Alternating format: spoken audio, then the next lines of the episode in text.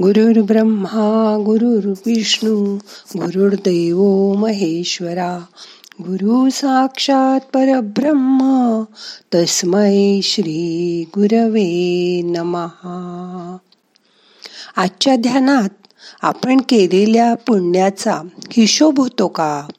त्याची किंमत करता येते का? ते बघूया. मग करूया ध्यान. ताट बसा. पाठ मान खांदे सैल करा. हात मांडीवर ठेवा. मोठा श्वास घ्या. सावकाश सोडून द्या. लक्ष आत वळवायचा प्रयत्न करा. डोळे अलगद मिटा. पहिल्यांदा तीन वेळा ओंकार करूया. श्वास घ्या. Oh.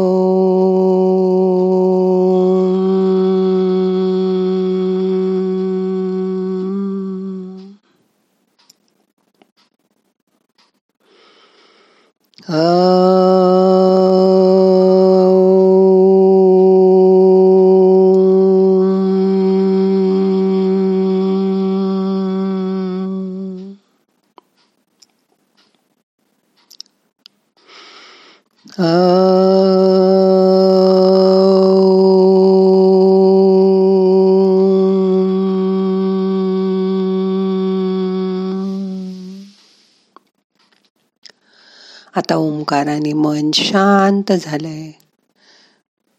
श्वासाकडे लक्ष द्या. मोठा श्वास घ्या. धरून ठेवा. सावकाश सोडा.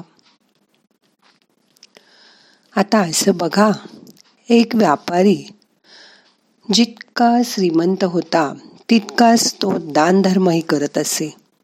गोरगरिबांना तो नेहमीच पूजा पाठ यज्ञ वगैरे करून आपली संपत्ती वाटत असे. एका यज्ञात त्यांनी स्वतःजवळचं सर्व काही दान करून टाकलं. आता आपल्या कुटुंबाचा उदरनिर्वाहासाठी पण त्याच्याकडे काहीच पैसे शिल्लक उरले नाहीत. त्या व्यापाऱ्याच्या बायकोनी त्याला सांगितलं की शेजारच्या गावात एक मोठा शेठ राहतो. तो इतरांचं पुण्य विकत घेतो असं ऐकलंय मी. त्याच्याकडे जा आणि आपलं काही पुण्य त्याला विकून थोडे पैसे घेऊन या तुम्ही. त्या व्यापाऱ्याला पुण्य विकण्याची इच्छा अजिबात नव्हती. पण पत्नीच्या सांगण्यामुळे आणि दबावामुळे मुलाबाळांसाठी तो पुण्य विकण्याची तयारी करून शेजारील गावात जायची त्यांनी मनाची तयारी दाखवली. त्याला बायकोनी वाटेत खायला चार दशम्या करून दिल्या. दशम्या म्हणजे दुधातील भाकरी. आणि पुण्य विकत घेणारा सेठ राहत होता त्या गावाकडे तो व्यापारी निघाला. वाटेत जंगलातून जाताना त्याला भूक लागली. तो एका नदीजवळ थांबला. हातपाय धुवून तो आपल्या बरोबर आणलेल्या गाठोड्यातून खायला बसणार इतक्यात एक कुत्री तिच्या पिल्लांसह समोर येऊन उभी राहिली. कुत्रीने त्या जंगलातच पिल्लांना जन्म दिला होता. लहान लहान पिल्लं होती तीन. पावसाळ्याचे दिवस होते आणि ती पिल्लं ही अगदीच छोटी होती. म्हणून ती त्या पिल्लांना सोडून कुठे जाऊही शकत नव्हती. व्यापाऱ्याला वाईट वाटलं. त्याला त्या कुत्रीची आणि त्या पिल्लांची दया आली. त्याने त्याच्याजवळची एक दशमी त्या कुत्रीला दिली. ती कुत्री पण खूप दिवसापासून उपाशी होती. तिने पटकन ती खाऊन टाकली.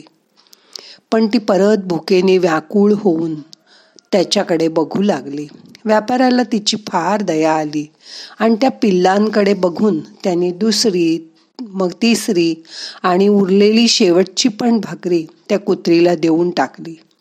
त्याबरोबर ती पिल्ल आईला चिकटून तिचं दूध पिऊ लागली. तिचं पोट भरल्यावर त्या मुलांच पिल्लांचंही पोट भरणार होतं. तिच्या मुलांसाठी तिला अन्न हवं होतं. मग तो व्यापारी स्वतः नुसतंच पाणी पिऊन पुढे निघाला. त्यांनी त्या बड्या शेठला जाऊन सांगितलं मला माझं पुण्य विकायचं आहे सेठ खूप कामात होते. मग थोड्या वेळाने ये असं सांगितलं.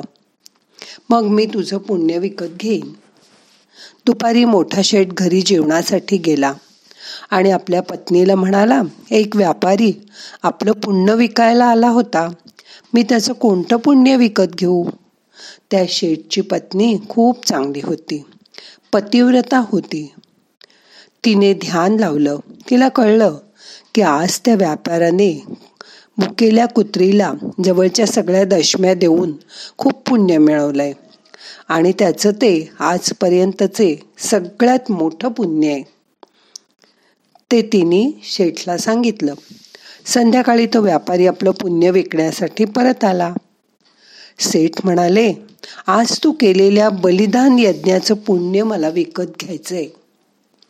तो व्यापारी हसायला लागला. तो म्हणला की माझ्याकडे यज्ञ करायचं ती पैसे असते तर मी तुम्हाला पुण्य विकायला कशाला आलो असतो शेठ सेठ म्हणाले आज तू भुकेल्या प्राण्याला खायला घालून त्या कुत्रीचे व तिच्या तीन पिल्लांचे प्राण वाचवलेस. तिच्या जीवाचं रक्षण केलंस. मला तेच सगळं पुण्य विकत पाहिजे.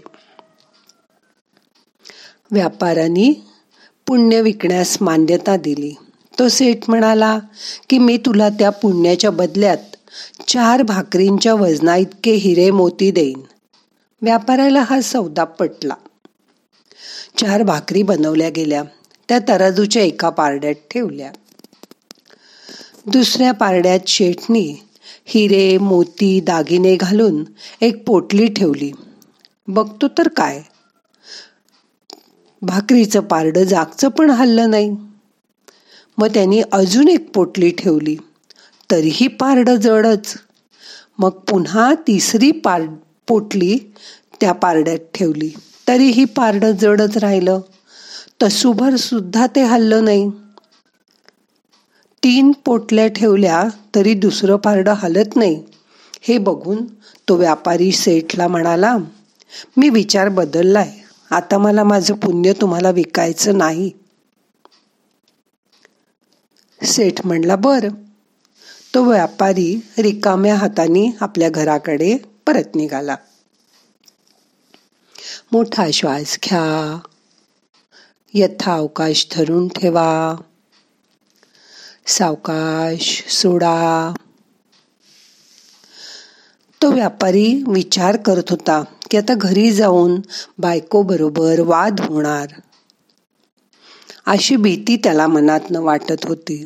वाटेत जिथे त्याने कुत्रीला भाकरी दिली होती तिथलेच काही दगडगोटे उचलून त्यांनी एका फडक्यात त्याची पोटली बनवली. तो घरी आला. घरी गेल्यावर पत्नीने पुण्य विकून किती पैसे मिळाले?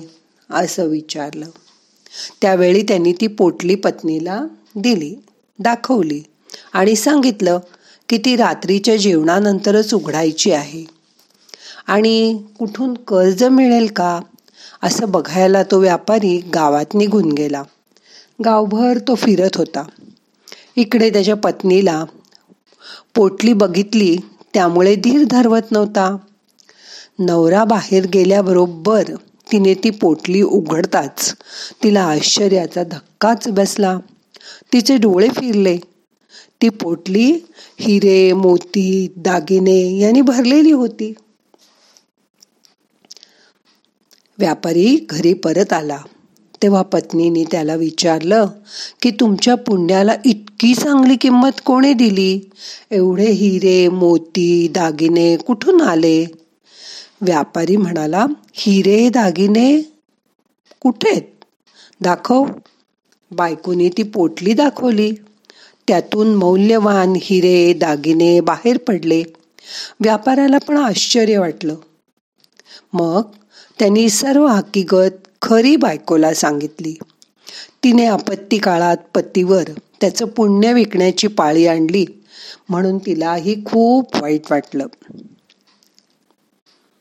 काही वेळा आपण दुसऱ्यावर अन्याय करतो असंच तिला वाटायला लागलं.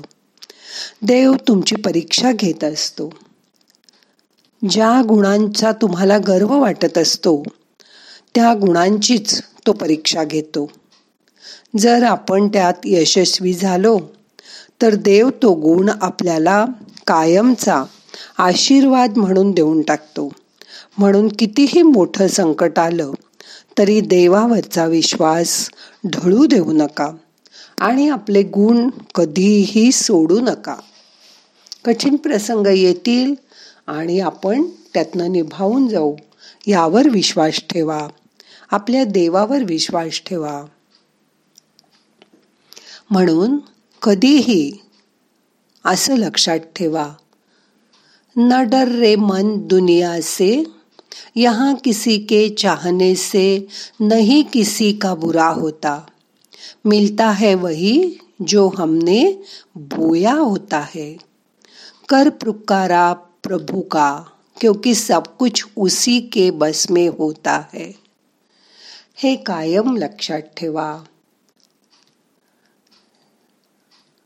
आता आपल्याला मन शांत झालंय.